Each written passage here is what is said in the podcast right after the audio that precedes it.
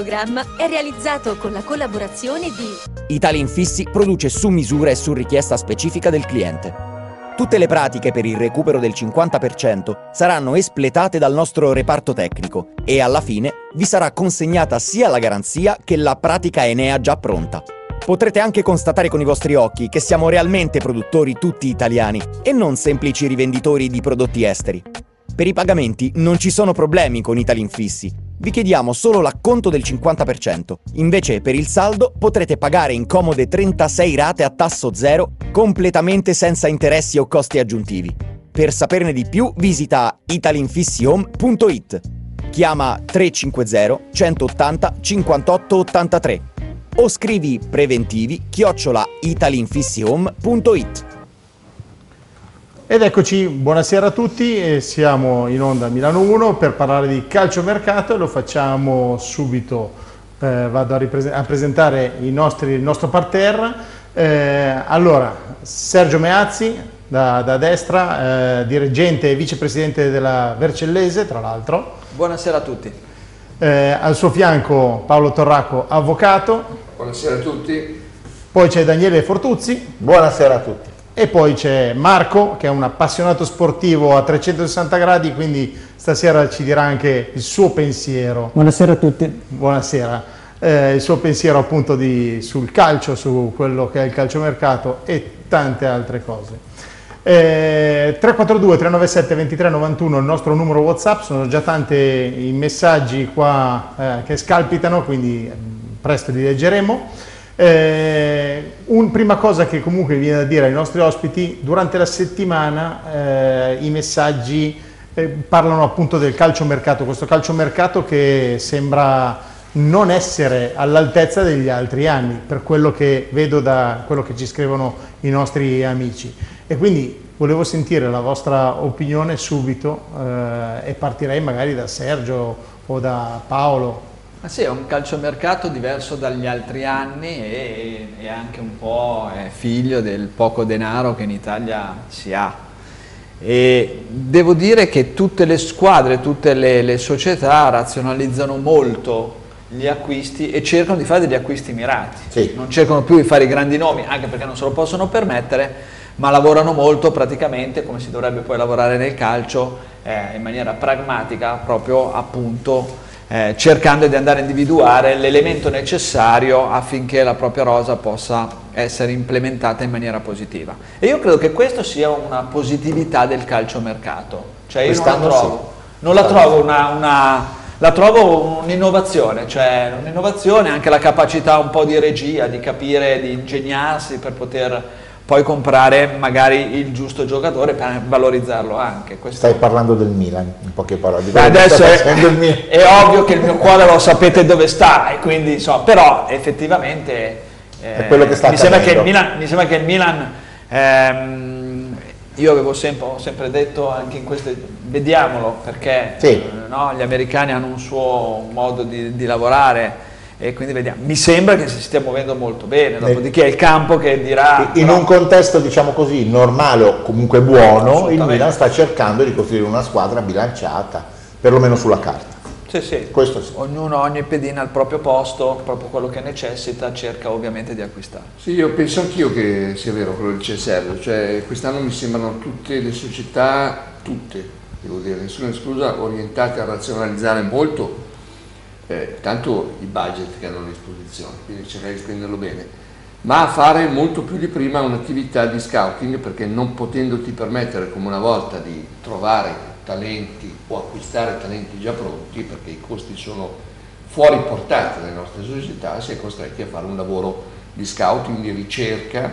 Scouting non vuol dire soltanto lavorare con i giovani, ma anche andare a cercare profili di mezza età che si esprimono in campionati diversi e che possono nel campionato italiano far bene. Il Milan sta facendo questa politica, ma non è solo il Milan, guardate che anche le altre si stanno muovendo più o meno in questo senso. L'Inter, per esempio, che ha altri problemi finanziari assai più seri del Milan, però Cosa sta facendo? Sta cercando di vendere bene i giocatori che può vendere bene, probabilmente uscirà Onana, okay. E di, siccome non può comprare, torno a dirlo, lo ripeto agli amici interisti se interverranno, l'Inter non può spendere neanche i soldi che riceverà, soltanto in piccola parte.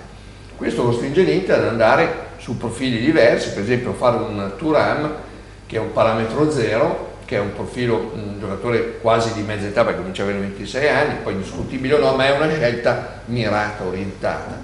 La stessa Juve deve cedere e Giuntoli, che è un gran manager, secondo me forse il direttore sportivo più preparato che abbiamo, sicuramente tenderà ad allestire una squadra togliendo qualche grosso nome, facendo cassa e reinvestendo una parte di questi soldi su profili giovani. La Lazio, parlavamo prima fuori onda, volevo spendere due parole per la Lazio. La Lazio fa sempre dei mercati molto interessanti, da quando c'è Lotito, poi c'era Tare prima. Certo. Quest'anno stanno facendo Torreira e probabilmente fanno Zieliński. Zieliński, sì.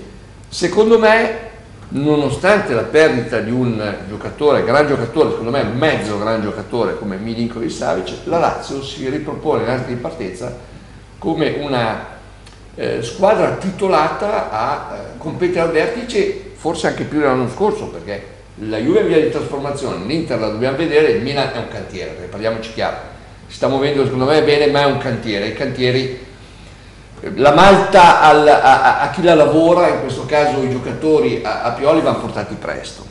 Questo forse non accadrà. E questo se non accade potrebbe pagare un prezzo salato alla fase iniziale, la partenza.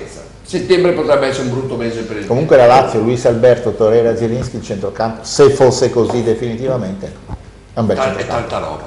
È un bel centrocampo. Però io ribadisco, secondo me il Milan sta facendo, seguo lui nel ragionamento, sta facendo dei passi non eccelsi, non delle cose grandiose, ma comunque in un contesto di armonia, in un contesto funzionale, poi di sapienza. È un modo di giocare che probabilmente credo sarà diverso dall'anno scorso. Sicuramente è diverso, perché avendo, se compra questi, beh, uno l'ha già preso, ma se compra anche il centrocampista olandese si alzano i centimetri e si alzano le dimensioni. Se prende anche Musah. Esatto, probabilmente diventa molto muscolare, passa tre, molto muscolare, sicuramente. Faccio notare che c'è anche un altro elemento interessante, questo vale un po' per tutti, che sono legate alle squadre primavera. Certo. Perché il Milan ha dei giocatori interessanti nella squadra primavera, che sono pronti anche a fare magari il grande salto. Il saltino, diciamo, certo. Il saltino, insomma, un grande salto, certo. Provare anche ad assaggiare, a annusare il manto di San Siro. Questo vale però anche per l'Inter, vale un po' per tutte le squadre. Non sottovaluterei l'Atalanta, perché l'Atalanta è sempre sorniona, dopodiché ha preso un giocatore del Torino, peraltro mi sembra che è quello che ha fatto proprio gol al Milan, se non ricordo male. Sì, esatto. E comunque voglio dire, anche l'Atalanta costruisce le squadre con dei tasselli che le interessano, senza grandissimi nomi, ma con giocatori che poi alla fine riescono ad esplodere e anche a fare ottime performance. Aggiungere anche il Monza, perché comunque l'anno scorso ha fatto una stagione eccezionale, ha cominciato con un ruolino di marcia abbastanza negativo perché rischiava la retrocessione. Poi con Palladino è riuscito anche... È importante dire, quello che esatto. Dice, Palladino ha fatto la differenza. Poi giocatori, ad esempio Carlos Augusto, giocatori sconosciuti che anche lì, devo dire, Galliani è riuscito a realizzare una squadra interessante. Quindi. Manager di lunghissimo corso, come Galliani è difficile sbagliare i mercati, sa muoversi sia per relazioni... Che Monza è andato vicino anche alla zona Conference League, quindi sicuramente la prossima stagione partirà... con più occhi, diciamo, puntati addosso, perché si deve riconfermare. Certo. Sì, potrebbe fare tra l'altro il Monza, visto il punto che stiamo parlando del Monza, perché Galliani non lo scopriamo, stiamo parlando di un manager, fatto godere per 25 anni, 30. Quindi, ma è interessante come il Monza appunto quest'anno, fermo restando i record che ha fatto, quindi Serie A e addirittura la salvezza in maniera eclatante, possa diventare il prossimo Sassuolo, la prossima Atalanta, attenzione, perché questo potrebbe essere uno degli elementi, insomma Galliani è capace di fare sicuramente costruire queste squadre in grado ovviamente di competere anche per livelli discretamente alti. Intanto bravi già aver confermato Palladino, che non è una cosa grande allenatore. grande allenatore che aveva già le sirene, voglio dire, no? Cioè, sì, la Juve per scelte diverse, pure la società Terra, vuol dire che è una società che si muove molto bene, molto bene. E sono contento perché... Comunque io direi che la fortuna delle due o tre squadre che si stanno muovendo meglio è che in realtà hanno in casa, sono state capaci in casa di avere un grande giocatore da mettere sul mercato per venderlo, e con quei soldi lì pian piano stanno, ormai è la storia della Lega, e credo che quello sia la strada maestra per tutti. Ormai sì. Questa è la strada maestra, sì, costruisci sì. E poi dopo plusvalenza di andare. Sì. Quello che hanno fatto l'Udinese coi Pozzo, una tradizione oramai quasi ventennale, giocatori magari presi a zero e poi rivalutati in campionato. Bravi anche a sceglierli perché vanno a prendere i campionati, loro lavoravano molto bene con l'Africa, li scelgono con fini giusti che si adattano anche discretamente bene fin quasi da subito. Cioè i vari Asamoah, tutti questi giocatori vengono lì. Fuori tanto. Tra l'altro tutti abbastanza. Diamo anche un po' di spazio alla casa perché incominciano ad arrivare un po' di messaggi e quindi... Allora, Alberto intanto ci fa i complimenti per la trasmissione, grazie Alberto, e poi dice: l'unico sensato è Pioli che auspica la fine del calciomercato prima delle tournée americane, forse per fare il gruppo. Quello che dicevamo, non c'è dubbio, che gli arriveranno l'antipasto, il primo, il secondo, non gli arrivano tutti i ragazzi insieme, quindi ha il problema dell'assemblaggio. E soprattutto c'è un altro problema, che è costretto a far giocare una rosa molto subito in preparazione, una rosa molto leggera, che ha anche la possibilità di farsi più male. E quindi questo è un altro elemento che bisogna tenere in considerazione. Sono aumentati gli infortuni, no? Giocano di più, corrono di più, poi quest'anno mi sembra che ci sia lo spezzettamento, cioè 3-4 giornate di campionato in sequenza, più le coppe, più... mi sembra che dal lunedì alla domenica sia in pratica un continuo. Sì, si gioca sempre. Si gioca sempre. Anche lì sai... no, cioè, ma anche queste tournée che fai all'estero, che è vero, che sono... Beh, Nina la fa credo anche per ragioni proprio legate all'immagine, credo che sia fondamentalmente quello. Vai in America perché è la proprietà americana. Poi Pulisic, cioè non è che... Poi c'è Pulisic, poi si arriva anche Musah, americano. Allora vi leggo due messaggi invece Mondo Inter. Fabio dice: Lukaku non credo sia attaccato alla maglia, secondo me accetterà la migliore offerta economica che gli verrà proposta. Uno. Mentre invece per la questione sempre Inter, Massimo dice: ma quindi l'Inter, se ha venduto così tanto e oggi la situazione in porta quale sarà? O faranno come all'oratorio, portiere volante a rotazione 5 minuti a testa? Personalmente, se questo è il calciomercato, credo che saremo tra il quarto e il quinto posto come Inter. Allora, confortiamolo. Io spererei che lui abbia ragione.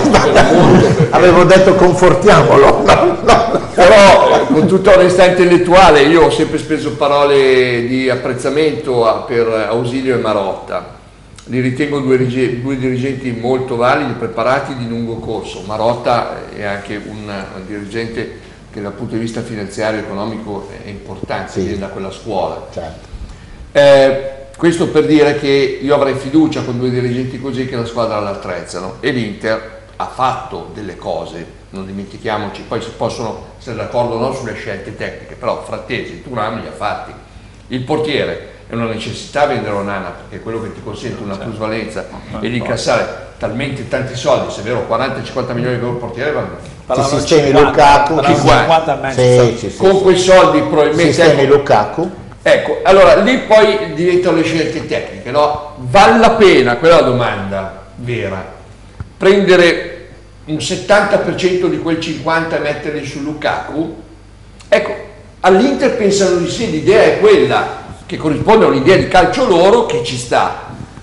È secondo me un'idea discutibile perché comunque è un giocatore che deve, per rendere al meglio, star molto bene fisicamente, è un giocatore che nel calcio italiano ancora spacca se sta bene, ma è un giocatore che secondo me ha ormai 30 anni, è in fase calante, e a livello internazionale l'Inter, purtroppo per l'Inter, per fortuna per noi, gli deve due coppe, perché 3 anni fa in Coppa UEFA, col Siviglia, oltre all'autogol ne ha fatta una più di Bertoldo sotto la porta, voglio dire, quest'anno qui diciamo che è stato sfortunato, va bene, è stato sfortunato, però certamente forse quando parlava del portiere volante si immagina no, sto scherzando però ecco, in realtà io avrei fiducia perché all'Inter sanno cosa fare, sanno come muoversi, la squadra la attrezzeranno, ecco. Io credo che l'Inter sia comunque abbia bisogno di pochi ritocchi perché esatto. Ha avuto una falsa, diciamo, partenza, ha perso molti punti, poi però alla fine è riuscita ad arrivare in finale di Champions, giocarsela alla pari col City perché fino all'ultimo minuto erano vicini. Ha fatto due mesi e mezzo finali eccezionali. Sì, io poi ho sempre detto, io ripeto sono milanista quindi lungi da me, però Inzaghi secondo me è un ottimo allenatore, e sa gestire bene le situazioni anche complicate, l'ha dimostrato l'anno scorso. Poi fa giocare l'Inter a calcio che è una rarità, l'Inter ha mai giocato a calcio, con Inzaghi gioca a calcio. Un gioco un po' più europeo, ha trovato sicuramente una squadra strutturata. Io adesso il telespettatore lo tranquillizzerei perché è una squadra strutturata, è vero, con un allenatore che oramai è un allenatore top perché quando arrivi in finale di Champions adesso, al di là che lo vince o lo perdi diventa un allenatore top, una squadra collaudata, dei meccanismi collaudati. Secondo me l'Inter è sicuramente una delle squadre da battere, non c'è dubbio. Io poi penso che Onana lo venderanno, penso che confermeranno Lukaku.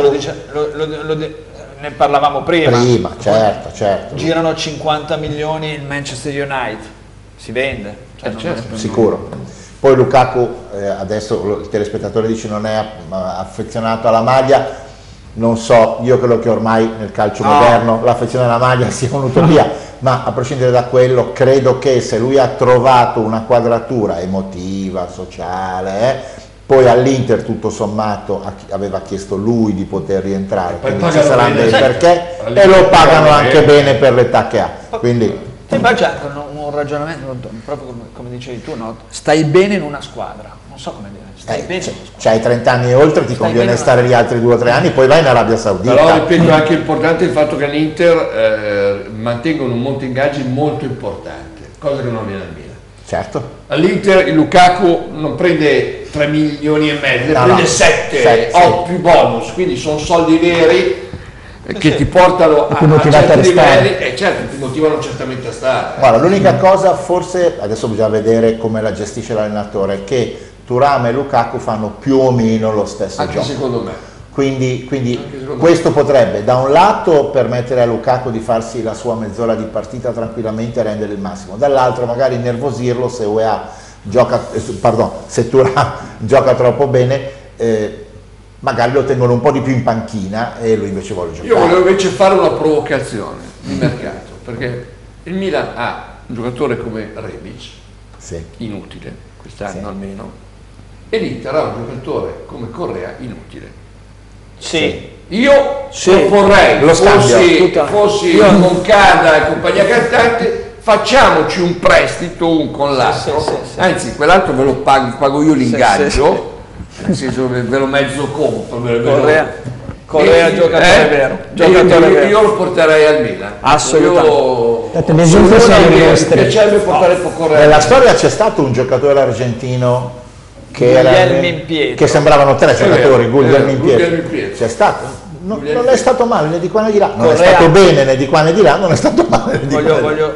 Correa sull'1 contro 1 fa un male, ma è proprio giocatore e a noi servirebbe come pane, ma Inzaghi non ce lo lascia, è uno della sua scuderia, l'ha avuto alla Lazio per diversi anni, l'ha portato a Milano e certo è difficile che lo molli e probabilmente se lo mollano vogliono realizzare qualche soldino, chissà se lo mandano, voglio dire, no? Però è una provocazione assolutamente che accetterei insomma.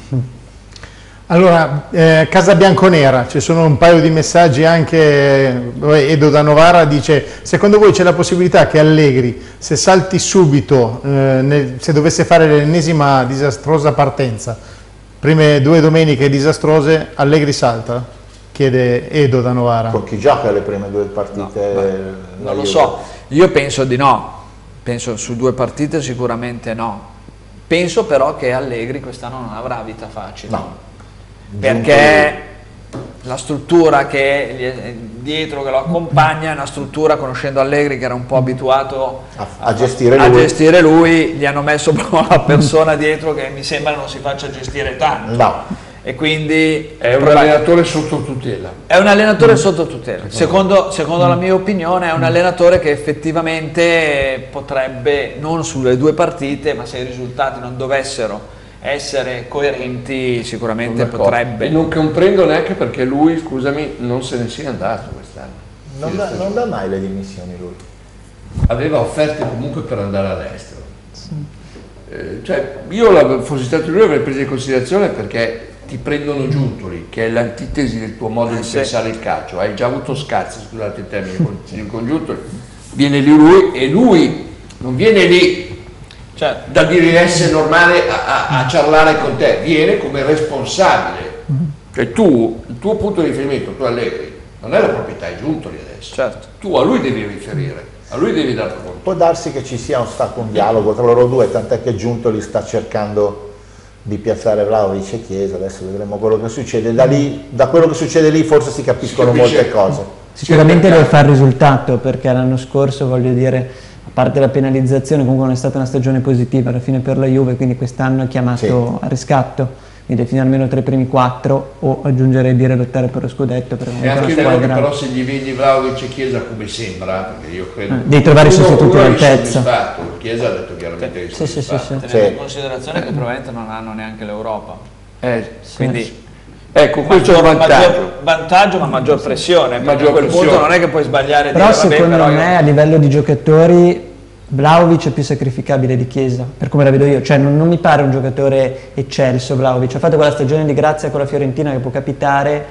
Secondo me Chiesa, anche l'ho visto recentemente in Nations League con l'Olanda, allora, fa la differenza. Tecnicamente secondo me, certo, ha più colpi Chiesa, sicuramente è un giocatore che a me intriga di più, e fa tutta la fascia, è molto bravo tecnicamente a gamba, è un po' soggetto a troppi infortuni per i miei gusti.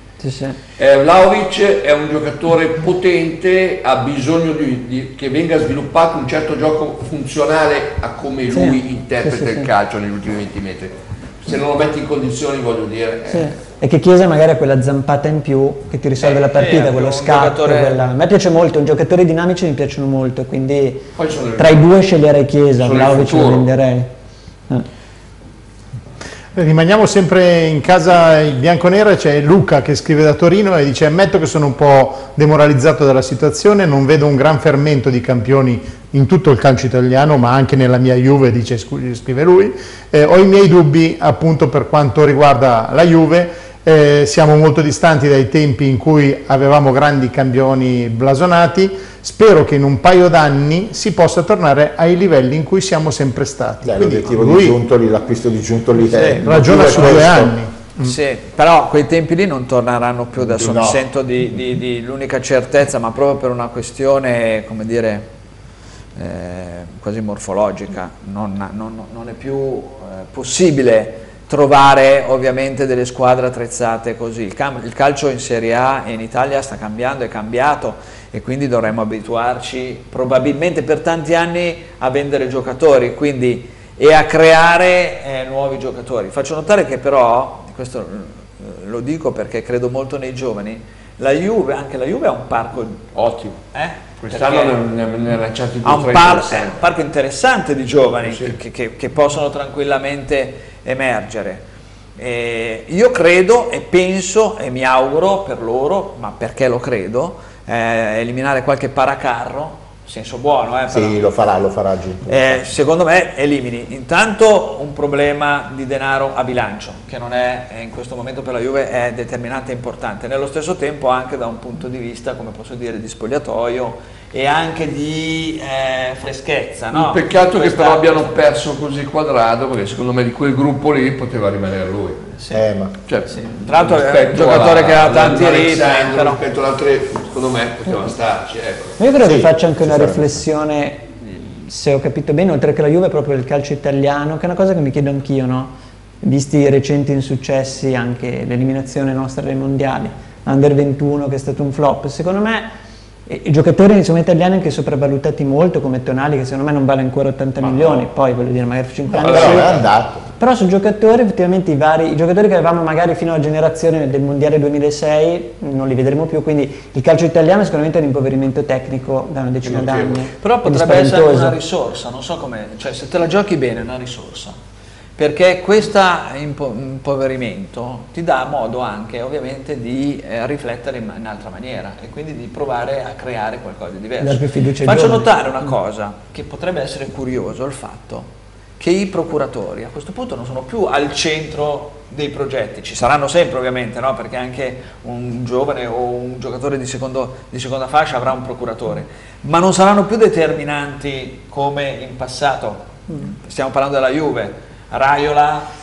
alla Juve voglio dire è stato un procuratore che ha procurato parecchi giocatori anche di grandissimo valore, sia dal punto di vista tecnico ma dal punto di vista anche economico, e quindi questo potrebbe essere un elemento interessante di innovazione anche del calcio italiano e per rispondere al fatto appunto per implementare anche la nazionale, perché la nazionale deve provare ad avere anche dei giocatori freschi, dei giocatori diversi per ricostruire poi un piccolo ciclo. La vedo anch'io così, credo però che ci sia un problema a monte del calcio italiano che spero sia l'occasione di cominciare ad affrontare.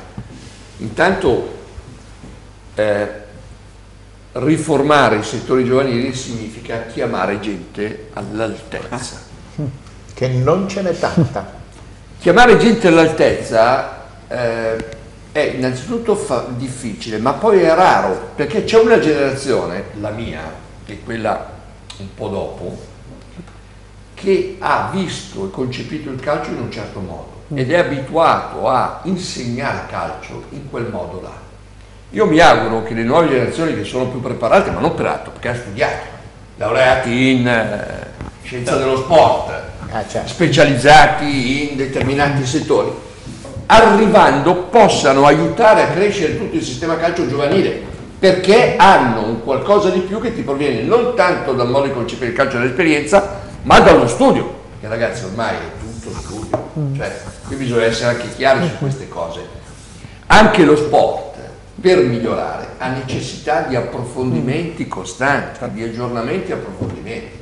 Ecco, io ho paura che ci voglia del tempo, perché secondo me è un sistema che va rivisto e revisionato. Io penso che sia anche una questione proprio di filosofia calcistica, cioè come interpreti la formazione dei giovani calciatori. Io leggevo una bellissima intervista, che poi intervista in realtà oggi, siccome Bob Vieri compie 50 anni, allora leggevo questa cosa che mi interessava molto. Lui diceva tecnicamente era molto grezzo, no? Le avevano detto anche che non sarebbe riuscito a diventare professionista. Ha detto io grazie a Sergio Vatta, che era il mio allenatore giovanile di Torino, mi metteva davanti al muretto, destro, sinistro, e o gioco aereo piuttosto che ho migliorato quegli aspetti che non avevano. E poi abbiamo avuto Babbo Vieri che comunque... C'era un puro, uno Sergio Vatta, un altro la Bianchessi, cioè dico, se no, dei maestri, anche Tassotti i primi tempi al Milan non era, c'era un po' un fabbro, diciamo, si è migliorato con l'esercizio continuo, insomma manca un po' quello. Questo è un elemento sul quale nel calcio giovanile è da anni che se ne parla, ci sono le varie fasi, c'è un elemento però che è costante, che io contesto da 20 anni, è l'elemento risultato sui piccoli ragazzi. Certo, devi prescindere. Il bambino, il fanciullo, quando gioca vuole vincere, non c'è bisogno che lui lo dice sul giornale che ha vinto. Vabbè, ma è così però. Iniziamo a portare le partite nella natura, però, ti dicono sì, ma ci sono già. No, certo. Perché poi il giorno dopo sul giornale c'è il risultato, c'è il papà che dice mio figlio è un fenomeno, guarda che gol che ha fatto, e quindi di fatto questa cosa spezza. E nello stesso tempo anche l'incapacità, secondo la mia opinione, di provare a costruire i calciatori. Cosa significa? Significa, secondo la mia opinione, fare un programma legato più a una tecnica oratoriana, l'uno contro uno, quello che facevamo noi in cortile, no? Da ragazzini, cosa facciamo? L'uno contro uno, era quello l'elemento, perché poi insegnare la tattica fa sempre tempo, ma insegnare la capacità di risolvere il problema quando hai davanti l'avversario, è una capacità che lo fai... Vuoi tornare alla marcatura? No, ma guarda, ti dirò, non è tanto quello. Gentile, vuole essere un nuovo Gentile. È anche vero che... marca Maradona. No, è anche vero che molto spesso sì, cioè anche lì la marcatura ogni tanto sì, bisognerebbe insegnare appunto a marcare, ma, però proprio un aspetto un pochino più giocoso del gioco del calcio e più libera iniziativa ai ragazzi e ai fanciulli, cosa che noi ancora non facciamo. Cosa, io mi ricordo, poi mi taccio, che tanti anni fa quando allenavo ho incontrato, abbiamo fatto questo torneo, ho incontrato l'Ajax. Abbiamo vinto noi 1-0, ma loro non mi hanno fatto vedere palla. Alla fine, finita la partita, sono andato in disperazione a congratularmi con questi ragazzi che erano in lacrime perché non capivano il motivo per il quale avevano perso quella gara. Però questo per dire, pur avendo vinto, mi sono reso conto che eravamo poca roba rispetto a loro che erano molto più bravi. Guarda, prova a fare una riflessione su quello che è accaduto nel tennis italiano. Lungo, buio per tantissimo tempo, poi hanno deciso di investire in modo sistemico, di fare una selezione in un certo modo, molta attenzione con degli organici di preparatori studiati, fisioterapista, tutti, e guarda adesso quello che è successo tra Sinner, Berrettini, Musetti, sono ragazzi che stanno giocando divinamente bene. È il ruolo della politica, tra virgolette, che determina poi i cambiamenti. Poi c'è una questione sociale, nel senso che la palta dà fastidio, e il calcio sembra che sia sintetico, io penso che non lo sia, perché sentire il profumo dell'erba è un'altra sensazione, buttarti nella palta è un'altra sensazione, ti fa crescere da un punto di vista, è vero. Però insomma, e questo ragionamento lo fece la Francia, se vi ricordate la Francia non aveva grandi arsenali, no? Quando hanno deciso, quando hanno deciso, io feci un torneo internazionale a Lione, c'erano tutti questi, e proprio parlando con alcune persone mi dicevano no, la federazione nostra ha investito proprio sull'insegnamento del gioco del calcio, in giro di tot anni hanno... Ma è così che bisogna fare. I vari Zidane sono usciti poi da lì. Assolutamente, perché... certo, tutte... sì. Benzema. Benzema, sì, sono tutti prodotti loro. Infatti è per questo che la Francia comunque, ormai già prima nel 2018 quando ha vinto il mondiale, già dal 2016 che era una nazionale di livello altissimo. Fenomenali erano, però riprogrammare una roba del genere vuol dire rivedere assolutamente i piani. È un aspetto culturale. I piani proprio della produzione dei calciatori, il modo di comunicare con loro, di comunicare con l'utente, cioè diventa un lavorone. Il modo di preparare, tutto. Allora, noi ci fermiamo per 2 minuti con i consigli dell'Italinfissi, ma dopo torniamo perché sono già dei messaggi che Marco chiede il modulo del Milan, informazioni. Poi c'è da Napoli invece una considerazione sui costi di De Laurentiis. Torniamo subito, 2 minuti. Italinfissi è un'azienda tutta italiana dedicata alla produzione di finestre e cassonetti in PVC. Tutte le lavorazioni di produzione vengono effettuate nella nostra sede produttiva di Paderno Dugnano, Milano. I macchinari che vengono utilizzati per la produzione sono con controllo numerico e di ultima generazione. I profili in PVC sono tutti con parte di polimero riciclato e il tutto è riciclabile con la totale assenza di prodotti nocivi per le persone. Lo spessore minimo dei nostri serramenti è di 76 mm con 6 camere e con 3 guarnizioni. La ferramenta utilizzata è prodotta dalle migliori aziende con i migliori materiali e certificata anti-effrazione per una salda tenuta di sicurezza. I vetri utilizzati possono essere mono o doppia camera, ma solo con vetro antisfondamento per una protezione alle rotture e con vetro selettivo per un'altissima tenuta termica. Tutti i nostri prodotti beneficiano della marchiatura CE per un totale beneficio delle detrazioni fiscali oggi in uso in Italia. Tutti i materiali utilizzati sono delle migliori qualità in quanto la nostra società vi offre una garanzia decennale su tutti i prodotti. Come potrete vedere nelle immagini che scorrono nel filmato, la prima cosa che potete notare è la quantità di materia prima che utilizziamo e che abbiamo sempre a stock in magazzino. Questo ci consente di produrre anche grossi quantitativi in poco tempo, chiaramente nei colori standard. Le fasi di lavorazione incominciano con la presa dal magazzino dei materiali che necessitano per le singole lavorazioni. Italinfissi produce su misura e su richiesta specifica del cliente. Addirittura, se siete un cliente privato, ci curiamo tramite i nostri tecnici commerciali della scelta del prodotto più idoneo per le vostre esigenze. Tramite i nostri tecnici effettuiamo le misure per la costruzione e poi per la posa. I posatori hanno come riferimento il personale che precedentemente ha preso le misure e deciso con il cliente come sarà effettuata la posa. Tutte le pratiche per il recupero del 50% saranno espletate dal nostro reparto tecnico e alla fine vi sarà consegnata sia la garanzia che la pratica ENEA già pronta. Nel filmato potete osservare come i materiali vengono lavorati dalle nostre maestranze. Se non avete tempo o possibilità di venire nelle nostre esposizioni, non ci sono problemi. I nostri tecnici commerciali, previo appuntamento, verranno a casa vostra per darvi una consulenza e consegnarvi un preventivo completamente gratuito. I tempi di consegna saranno estremamente veloci, in quanto la produzione la facciamo noi e pertanto possiamo accontentare le vostre esigenze.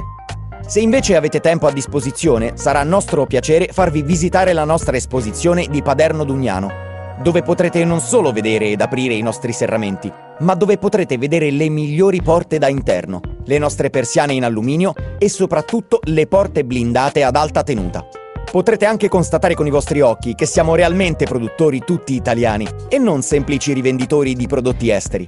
Per i pagamenti non ci sono problemi con Italinfissi. Vi chiediamo solo l'acconto del 50%, invece per il saldo potrete pagare in comode 36 rate a tasso zero, completamente senza interessi o costi aggiuntivi. Per saperne di più visita italinfissihome.it, chiama 350 180 58 83 o scrivi preventivi@italinfissihome.it. Rieccoci nuovamente in studio e, come avevo detto, leggiamo le considerazioni. Allora, Giovanni da Napoli, De Laurentiis parla di cifre astronomiche. Secondo me lui tratta il Napoli come un'azienda che deve generare utili, prima o poi comunque l'effetto scudetto svanirà, e poi pensa male, dice: se andasse via Osimhen e con tutte le cessioni che sono già previste non sarà più il Napoli stellare che abbiamo visto anche quest'anno.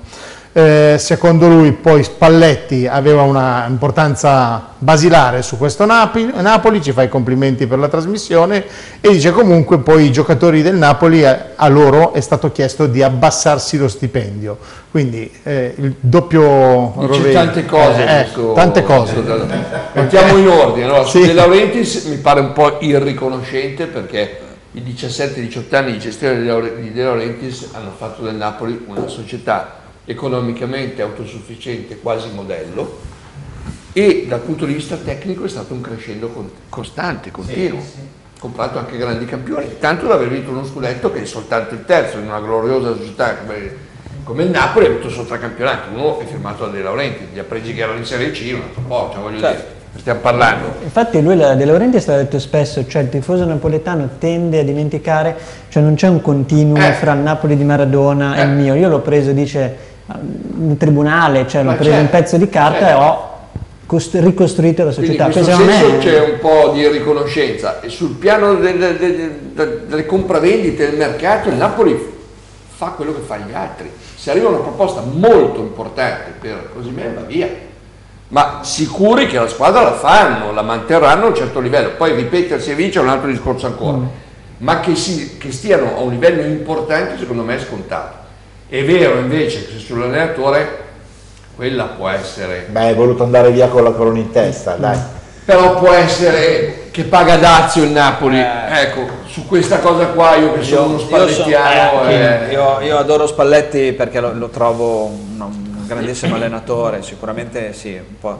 Però anche il Napoli sono squadre che oramai sono abbastanza strutturate, certo. Anche se va via la pedina è importante, certo, è avere ripetersi sarà difficile. Ripetersi è sempre difficile, soprattutto ma in realtà secondo me è una squadra che è strutturata, ogni giocatore al proprio posto. Bella squadra. Una bella squadra, ai tifosi sicuramente più belli d'Italia, simpatici. No, ma sicuramente ha dei tifosi molto molto caldi che gli danno passione. Sì, ecco, e hanno una avere molti pezzi, perché se va via Osimhen e perdono anche Zieliński, certamente hanno bisogno di venire. Beh, però Napoli negli anni ha sempre saputo cambiare pelle, se pensiamo alle cessioni di Lavezzi, Insigne, anzi dopo Insigne ricordo che dicevano adesso invece sono riusciti a vincere lo scudetto che era l'ultimo, proprio lo aspettavano da credo 33 anni, dal 90, quindi... Ed erano stati contestati l'anno scorso. Esatto, sì, sì. Infatti Napoli ha fatto secondo me un capolavoro tecnico-tattico quest'anno pazzesco.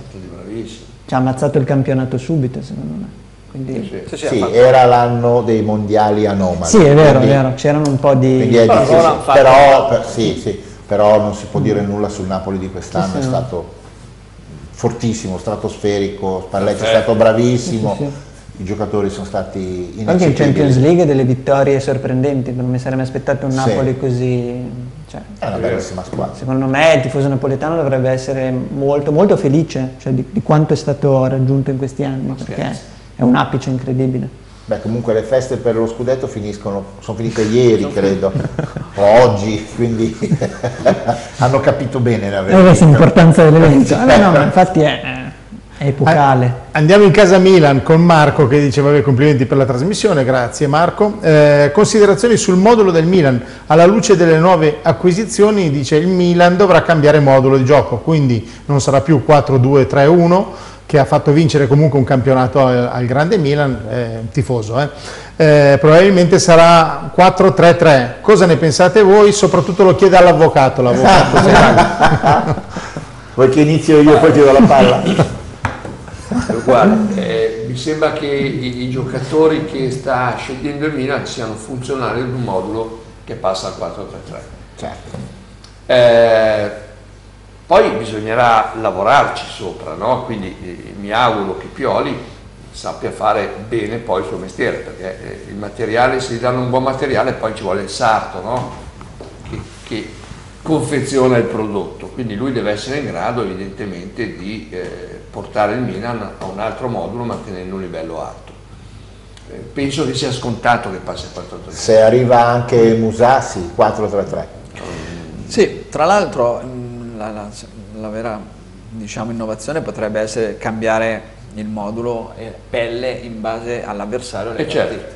E questo lo fai se hai ovviamente una rosa che ti consente di avere delle alternative valide. L'anno scorso onestamente io non sono dell'opinione che forse non aveva delle alternative, credo che quelle alternative fino in fondo forse non lo convincevano. Sono state un po' deludenti. Sì. No, ma forse non lo convincevano proprio, come se ha, lasciatemi passare il termine, subito questi... Sì, Adrila subito. Adrila, che io reputo un buon giocatore, perché l'ho seguito l'anno prima in Francia, cioè ha dei numeri strepitosi, è un ragazzo che ha una caratteristica che è la mentalità, la voglia di e non l'ha mai proprio e non l'ha mai visto. Ha fatto veramente pochissimo, è una cosa strana nel calcio che tu acquisti un giocatore e lo fai giocare mai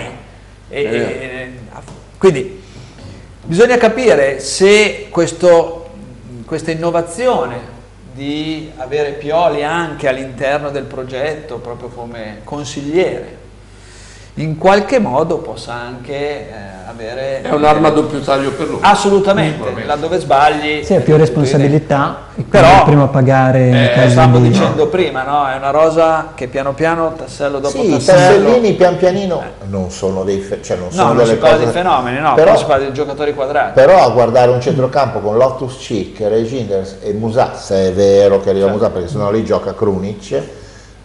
Potrebbe essere un centrocampo dove c'è un incontrista, un costruttore e un interdittore, cioè insomma ci sono... Poi è andato via Diaz, è arrivato Pulisic. Sì. Al cambio? Sì. Poi c'è il ventenne che ha preso la Lazio, che è interessante, il Romero. Cioè, Romero interessante. No, sicuramente si è rafforzato. Sì, l'innovazione è che Pioli farà il manager all'inglese, un po' la Wenger, diciamo. Vedere se è in grado poi di farlo. Bisogna vedere se Leao si adatta a questa cosa per il suo tipo di gioco o no. 4-3-3 anziché 5. Cioè, diventa un po'. Cioè, bisogna vedere se gioca a Giroud, lui riesce a fare il suo gioco, se forse prendono Taremi, no? Come si chiama? Taremi. Se prendono... Non so, lì il vero punto di domanda è su cui si gioca per la campagna acquisti del Milan fino in fondo, parliamoci chiaro, è la scelta dell'attaccante centrale. Lì dipende. Non c'è dubbio. Peraltro Leao, io sono dell'opinione che lui debba solo ed esclusivamente fare azioni di ripartenza. Non deve stancarsi. Non deve fare la fase di un possesso. Anche perché non è... Intanto non è... Cioè lo fa anche ogni tanto, sì, no? però non è una sua modalità. Ecco, mettendoci a tre dovresti avere questo vantaggio, perché il il braccio di sinistra dovrebbe potersi coprire. Avresti dietro Musah che ti aiuta a stare alto. Ma secondo me quest'anno ci è mancato molto, diciamo, un attaccante da doppia cifra, perché se pensi che solo Giroud a 37 anni è andato in doppia cifra, poi Giroud si sa, adesso poi sta sempre un anno in più, quindi sono 38, non potrà magari garantire tutta quella autonomia. Serve un centravanti, una riserva. Maignan per 6 mesi è un centravanti. Sì, una riserva che te la mette dentro, sì. Parliamoci chiaro. La mancanza di Maignan si è sentita, Mancano, non dico tanto, quegli 8-10 punti. Sì, hanno perso parecchi. La punta forte e il portiere 8 punti. Poi questa considerazione di Maignan è interessante. Quando è andato via Donnarumma, tutti, vi ricordate? Donnarumma, come no? Cosa avete fatto? Di Donnarumma no neanche io, perché assolutamente dopodiché quando un giocatore del Milan va via così, per me finito, non è più del Milan, tanto per cominciare. Ma in ogni caso, se vi ricordate, oggi di Donnarumma non parla più nessuno, quindi questo è secondo me uno dei meriti della coppia Maldini. Ha fatto molto bene. Andare a fare un'operazione del genere è veramente geniale, è stata un'operazione. Hanno trovato anche un gran portiere, però, come sostituto. Cioè, sì, certo, un'operazione. Un giocatore, un professionista. Era una cosa che già avevano nel mirino, no? Sì, interessante questa cosa, vuol dire che c'è una progettualità, la costruisci questa cosa. Certo, e quindi questo è. Comunque io sono convinto che sia un Milan che può sicuramente fare la sua bella figura. Deve fare la sua bella figura. Sì, per competere davvero fino in fondo a certi livelli, per ambire a certi traguardi, sicuramente la punta è determinante. La scelta della punta condizionerà tutto. Taremi ti piace? Non tanto. Morata? Io sono più un moratiano, sì. Anche se è un giocatore non particolarmente prolifico in zona gol, a me piace molto nelle movenze, nel come aiuta la squadra, costruisce, come si abbassa. Si alza. Non dà fastidio a Leao? No, secondo me no. Anzi, secondo me dà del... L'aiuta? No, dal punto di riferimento. Assolutamente, l'aiuta, è un giocatore che sa fare sportellate là davanti, quando c'è da menare non si tira indietro. Ma io per caratteristiche secondo me invece Giroud è più Taremi, perché fisicamente mi pare abbia delle caratteristiche più simili. Morata, non sono mai stato un grande fan di Morata, anche le sue prestazioni poi con la Spagna, i mondiali, vabbè che era stato criticato e tutto quello, come caratteristica di Taremi mi sembra più affidabile. Poi a parità di età, perché hanno tutti e due 31 anni, quindi voglio dire, punterei su Taremi, secondo me è un vice Giroud abbastanza all'altezza. Noi però parliamo in termini di vice Giroud, dovremmo parlare di Giroud che fa il vice. Sì, no, beh, sì, in effetti è vero, perché in effetti noi dobbiamo sostituire non partiamo con Giroud e un altro dietro, non è sempre, se no ci teniamo con perché siamo abituati a Giroud, se no prendiamo Colombo, portiamo a casa e facciamo fare c'è Giroud e poi fa Colombo, non va bene, no? Questa è la dimostrazione che di punte vere e spendibili non ce ne sono, non più ce le hanno, ma chi ce l'ha se le tiene, certo. Questo è una, chi c'ha la punta che fa gol difficilmente lo molla. Sapete, c'era un certo Firmino, ma certamente non viene a Milano perché non c'è parità di offerta. Allora ci tirano un po' le orecchie della provincia di Roma, perché Pietro dice non parlate di Sarri, non parlate della mia Lazio. D'altronde siete Milano 1, quindi no, ma invece noi parliamo un po' di tutto, cioè, scrivi Pietro e noi leggiamo la domanda, ci mancherebbe altro. Allora chiede di Sarri, poi dice vai Milinkovic, Savic va in Arabia, un altro grande campione che se ne va, Gedson Fernandez sarà al suo posto, voi cosa ne pensate? E quindi leggiamo la considerazione di Pietro. L'abbiamo già detto prima. Abbiamo parlato di un centrocampo possibile molto forte. Molto forte. Con Zieliński, con Torreira, lavorano mediamente bene da tanti anni, sono bravi a far mercato bene, hanno costruito una squadra molto interessante. Sarri è un allenatore vero, di campo, uno che insegna calcio, le sue squadre giocano sempre bene a calcio.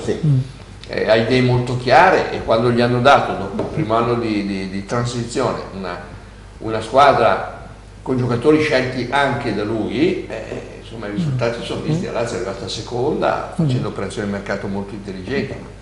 Squadra solida, già pronta per ambire, anche lì bisogna vedere se davvero, bisogna vedere secondo me il centrocampo senza Milinkovic, Savic come giocherà, cioè è molto interessante quello che si profila alla Lazio, se è vero che arriva Zieliński, arriva Torreira, però bisogna poi vedere la prova del campo e soprattutto l'attacco, perché è Immobile, oltre ad essere un giocatore che segna sì a me non piace molto, penso che sia arrivato il momento anche non di sostituirlo ma di pensare a trovare un giocatore che sia alternativo a lui e possa avere un rendimento importante. E poi c'è un'incognita perché, se non erro, poi Tare, dopo tanti anni da direttore sportivo, qui tutti i colpi dell'era Lotito sono più o meno tutti di Tare, quindi c'è sicuramente un cambiamento anche nella scelta dei giocatori, però Lotito è un po' come De Laurentiis, cioè con pochi soldi ha sempre costruito squadre... Sì, tra l'altro tutti gli allenatori che, infatti cercavo, tutti gli allenatori che... Sarri è un ottimo allenatore, si parla prima al telespettatore appunto di Sarri, ma tutti gli allenatori che arrivano alla Lazio fanno tutti gli stessi risultati, cioè delle performance sempre molto alte, cioè sembra quasi che non cambiano, è andato via Inzaghi, tutti si sono chiesti adesso è andato via Inzaghi, no? Certo, non è arrivato l'ultimo, no, però... Beh, è arrivato il signor allenatore. No, no, sì, però... ha una costanza anche nel tenere gli allenatori. Inzaghi è stato alla Lazio parecchio tempo, quindi vuol dire che trovi Pioli è stato alla Lazio parecchio, vuol dire che c'è un ambiente che costruisce anche la società, che permette di costruire. Per esempio io vorrei parlare della Roma. La Roma ha una squadra, secondo me, anch'essa molto strutturata, che basta 4 o 5 innesti fatti per bene è già pronta e competitiva. E soprattutto la Roma, se tutti gli infortunati, credo che a questo punto è ovvio, se rientrano, ha una rosa molto importante, sebbene vi dico già subito che a me Mourinho non mi piace. Io volevo dire questa cosa, cioè, il problema della Roma... Posso leggervi il messaggio da Roma? Allora, allora Luca, Mourinho vuole 4 nuovi acquisti, secondo me deve sperare intanto che Dybala non vada via. E poi i 4 nuovi acquisti secondo me non ci saranno, al massimo ce ne saranno 2 e spero tanto che ci sia Scamacca dal West Ham. Sì, ma quante, questa è la considerazione. Io la domanda che faccio, ma molto spesso si discute di Dybala, quante partite ha fatto Dybala? Poche, veramente poche. Chi aveva ragione, Maldini? Aveva ragione Maldini, perché probabilmente sapevano perfettamente che non si discute il giocatore, è ovvio. Si discute che però probabilmente è un giocatore molto fragile. Però l'amico di Roma, loro amano Mourinho molto, l'amico di Roma però io mi permetto semplicemente di sottolineare che la vera incognita è Mourinho. Perché? Perché il suo tipo di calcio è, secondo me, un calcio assolutamente superato.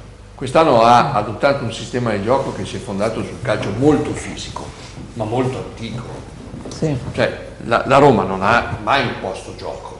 Anche in finale con... anche in finale, cioè è stata strameritata la vittoria. A un certo punto per un'ora ha giocato gli altri, ha giocato a casa. Neanche Nereo Rocco giocava così. Quindi in realtà la Roma sì, allestire una squadra migliorabile, una squadra già strutturata che può essere migliorata, vero, ma se gioca con quel sistema, se i principi di gioco sono quelli che sono degli anni 60, io non credo che avrà risultati molto diversi da questi.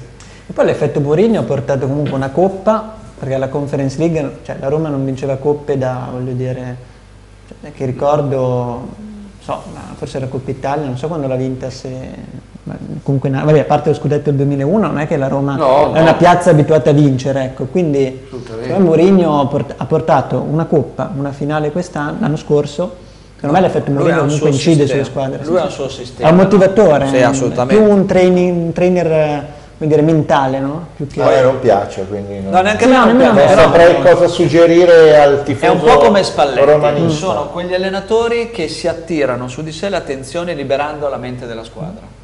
Se c'è un problema, lui fa una cosa eclatante e... tutta la carta stampata, tutta la carta, vanno addietro, liberando completamente la mente dei giocatori. È vero, però uno è allenatore di campo e fa giocare le squadre secondo dei principi, secondo me, evoluti ormai da tanto tempo. L'altro no, l'altro gioca un suo calcio che è stantio e non si tiene conto che il calcio moderno è completamente diverso da quello.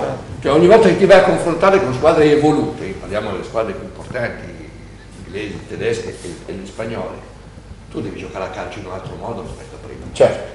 Tu devi giocare a calcio pensando che la palla devi averla tu, devi provare a imporre il tuo gioco, per dirla banalmente. Io non puoi solo aspettare, può essere fisico. Ma infatti uno dei, una delle motivazioni di Zaniolo, che è anche una delle motivazioni che Zaniolo ha fatto questa scelta, e anche credo, proprio io l'ho visto, cioè Zaniolo lì dentro era l'unico giocatore che effettivamente in un contesto però...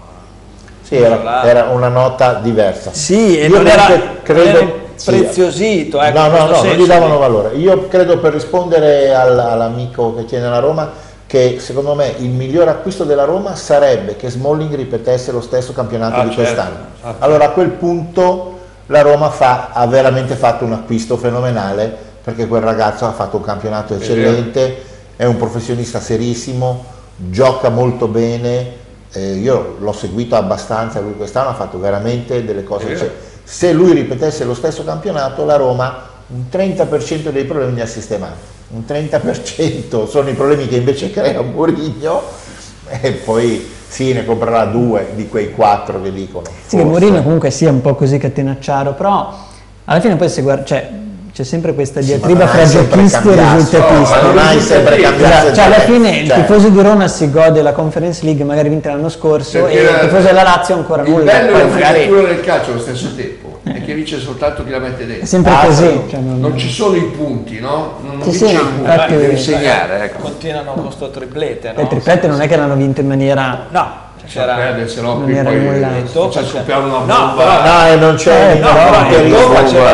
sinistro, sì. Non è che è stata un'impresa più mentale, assolutamente. Comunque è stato un successo fenomenale. Allora siamo quasi in chiusura, però c'è tempo ancora di una domanda di Nicola, che scrive da Napoli, e dice: ma secondo voi Rudy Garcia e Spalletti sono alla stessa altezza o meglio uno meglio l'altro? E questo è difficile valutarla. Vedono calcio in maniera simile, però Spalletti ne riconosciamo il valore fin dai tempi dell'Udinese, quando ha portato l'Udinese in Champions League. Rudy Garcia è un allenatore che ha fatto bene, anche meno bene, fa giocare piacevolmente le sue squadre, vedremo. Cioè, difficile da dire. Certo, hai lasciato un'icona, va via un'icona e arriva uno buono. Ecco. Sì, poi viene da un campionato, quello saudita, Rudy Garcia, che comunque non è performante come può essere, quindi l'incognita è quella. Però ha fatto vedere le cose buone, mi pare quello Lille, buon allenatore. Quello, bisogna vedere se riprende la mano con il nostro tipo di... Del mio Zena nessuno parla. Del Genoa, no, nessuno ha parlato del Genoa. Nessuno parla del Genoa. Vuoi dire qualcosa? No, parlo io nel senso. No, è perché questa squadra che io amo anche per i colori, ovviamente. La Vercellese rosso-blu, il Genoa, c'è tutta una storia anche Bologna, Italia, Vercellese, la Vercellese è nata perché appunto c'era il grande Genoa, no? E quindi insomma, adesso non sto qua a raccontare la storia, sarebbe molto lunga, ma anche molto interessante, perché dà un'idea culturale delle società di calcio. Ma questa squadra che ha cambiato la proprietà, che è salita in Serie A, entusiasmo dei tifosi al massimo, sono dei tifosi genoani, sono incredibili, e un portafoglio interessante, perché la nuova società ha dei capitali che possono tranquillamente investire sul mercato. Sì. Potrebbe essere il nuovo Monza da un punto di vista, diciamo, è un allenatore interessante per il Giroud, è una grande scommessa vinta. Nessuno pensava che riuscisse a portare il Genoa in A.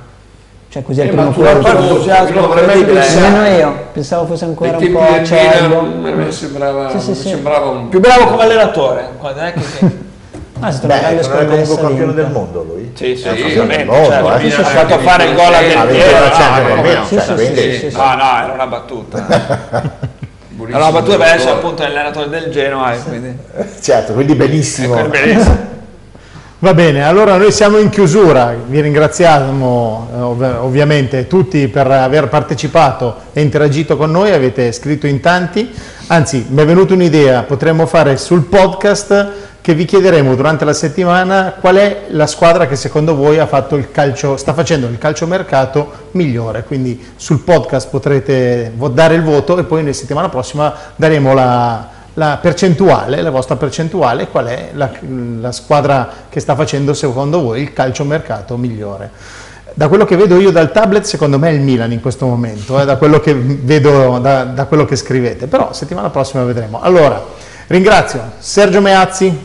Grazie a voi e buona serata. Vicepresidente Vercellese. alla sua destra l'avvocato Paolo Torracco. Grazie, buona serata a tutti, saluto sempre con grande affetto il mio amico Ivan che ci segue sempre. Certo, salutiamo tutti. Ogni Ivan. Settimana lo saluterò. Daniele Fortuzzi. Buonasera a tutti. Buonasera a tutti. E poi Marco. Buonasera, grazie. Grazie a tutti per essere stati in nostra compagnia e noi in vostra compagnia. Ci vediamo e ci sentiamo settimana prossima. Grazie.